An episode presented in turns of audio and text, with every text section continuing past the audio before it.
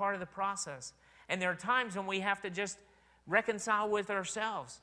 There are times when we look in the mirror and we don't like ourselves for who we are.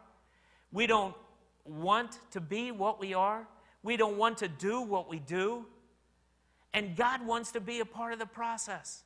He wants us to realize that He loves us, that He wants to forgive us, that He's the one who's able to change us and transform us.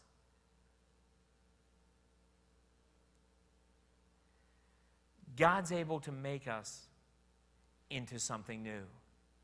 We're told if any man